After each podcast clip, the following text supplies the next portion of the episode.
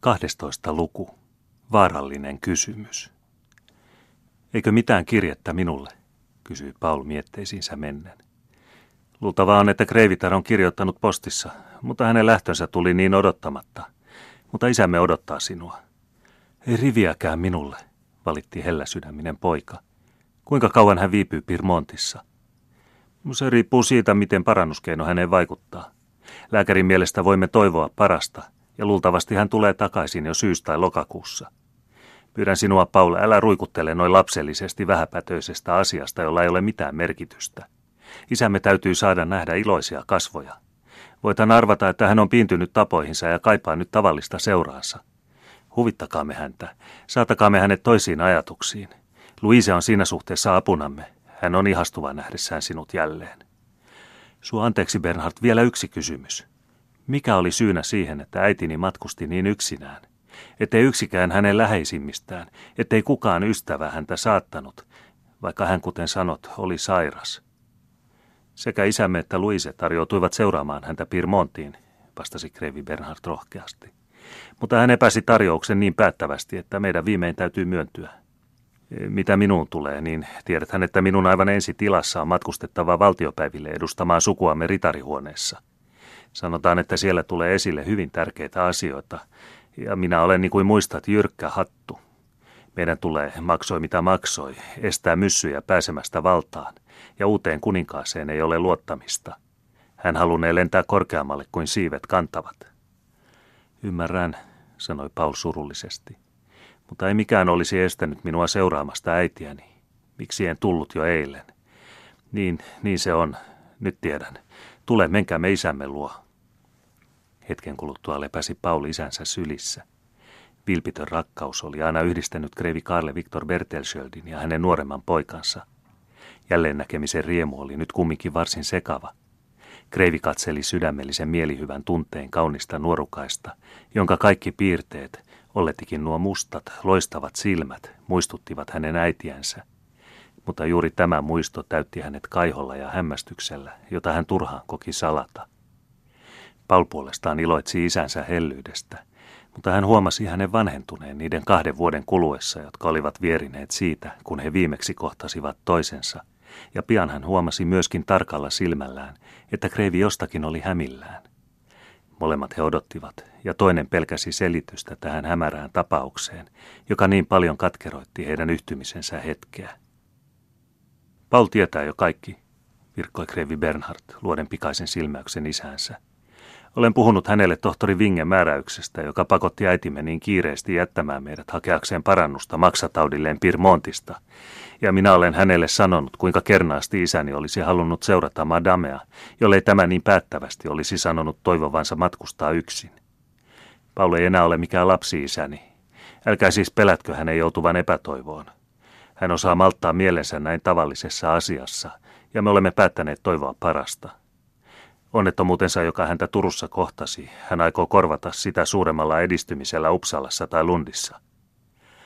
Kerro minulle pelkäämättä hairahduksestasi, sanoi isä iloissaan, kun voi johtaa puheen pois tuosta vaarallisesta kysymyksestä.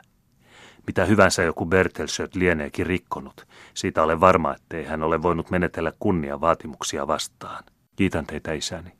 Olette arvannut ihan oikein, vastasi Paul ja kertoi lyhyesti Turun tapahtumista, salaamatta sitä malttamatonta tekoaan, johon oli antanut hurmata itsensä.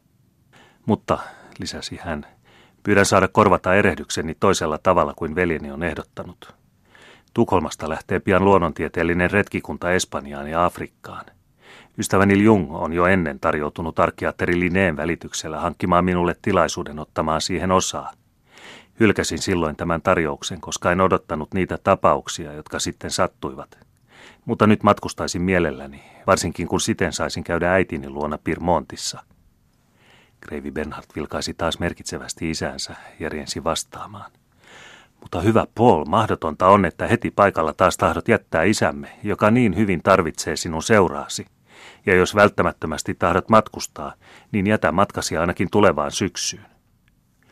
Suostun isäni tahtoon, vastasi Paul. Mutta jos voin olla äidilleni joksikin hyödyksi, jos voin valmistaa hänelle pienintäkään iloa hänen nyt ollessaan yksinään ja kenties sairaana vieraalla maalla, niin olen varma siitä, ettei isäni hylkää pyyntöäni. Sinä olet hyvä poika, Paul, ja voimmehan me tarkemmin miettiä ehdotustasi, sanoi Kreivi kovasti hämillään tästä vaarallisesta puheenaiheesta. Mutta huomannethan kohtuulliseksi, etten heti paikalla tahdo päästää sinua luottani, saatuani sinut takaisin. Unohtakaamme täksi päiväksi kaikki huolemme ja ajatelkaamme vain hetken iloa. Missä on Erik Jung? Ei ole vieraanvaraista näin unohtaa hänen täälläoloansa. Huolet, jotka Kreivi sanoi tahtovansa unohtaa, kuvastuivat liiankin selvästi hänen otsallaan, kun hän meni tervehtimään puolisonsa sukulaista, joka vaatimatonna ja tottumatonna olemaan näin suuren komeuden keskellä odotti salissa, kunnes joku näkisi hyväksi muistaa hänen olemassaolonsa. Kreivi Bertelsöd puristi sydämellisesti rehellisen ystävän kättä ja kiitti häntä lämpimin sanoen niistä kahdesta vuodesta, jotka Paul oli hänen talossaan viettänyt kuin kotonaan. Kohta he olivat innostuneet puhumaan tästä asiasta, ja Paul lähti hakemaan pientä Veera-sisartaan, joka yöllisten tapausten häiritsemättä ja aavistamatta, että ne olivat vieneet häneltä äidin, oli nukkunut viattomuuden unta veljensä saapuessa. Kello oli vasta kahdeksan aamulla, ja Paula aikoi hiipiä Veeran makuuhuoneeseen, kun hän ovella tapasi paronitar Luisen, joka oli vasta puoleksi pukeutunut ja jonka kamarineiti juuri oli herättänyt kertomalla hänelle oudon huhun kreivittären katoamisesta. Mitä näen? Paul, huudahti hän. Ja missä on äitisi? Ah, Louise, sanoi Paul. Miksi kysyt sitä minulta? Luulin sinun tietävän, vastasi hän hämmästyneenä. Eikö Kreivitar ole lähtenyt sinua vastaan? Minua vastaan. Hyvä Jumala, mitä tämä merkitsee? Onhan äitini lähtenyt matkalle. Pitäisi kai sinun tietää se paremmin kuin minun. Matkalleko? Niin, niin, sinä olet oikeassa.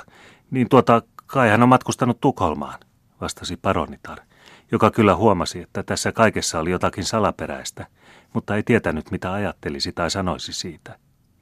Onneksi tuli samassa Krevi Bernhard, jolla oli syynsä olla päästämättä veljäänsä hetkeksikään näkyvistään. Mutta Luise, en ymmärrä, mitä tarkoitat, huudahti Paul säikähtyneenä tästä tietämättömyydestä. Erehdyt ystäväni, kirjoitti Krevi Bernhard keskeyttämään. Madame ei viime yönä lähtenyt Tukholmaan, vaan Norrköpingin kautta Pirmontiin. Ja kun hän nimenomaan kiesi herättämästä sinua, niin voit Paul ymmärtää hämmästyksesi tuosta odottamattomasta lähdöstä, lisäsi hän, vilkaisten sisareensa, ja tietämättä missä määrin tämä jo oli tässä vaarallisessa asiassa sotkeutunut sanoihinsa.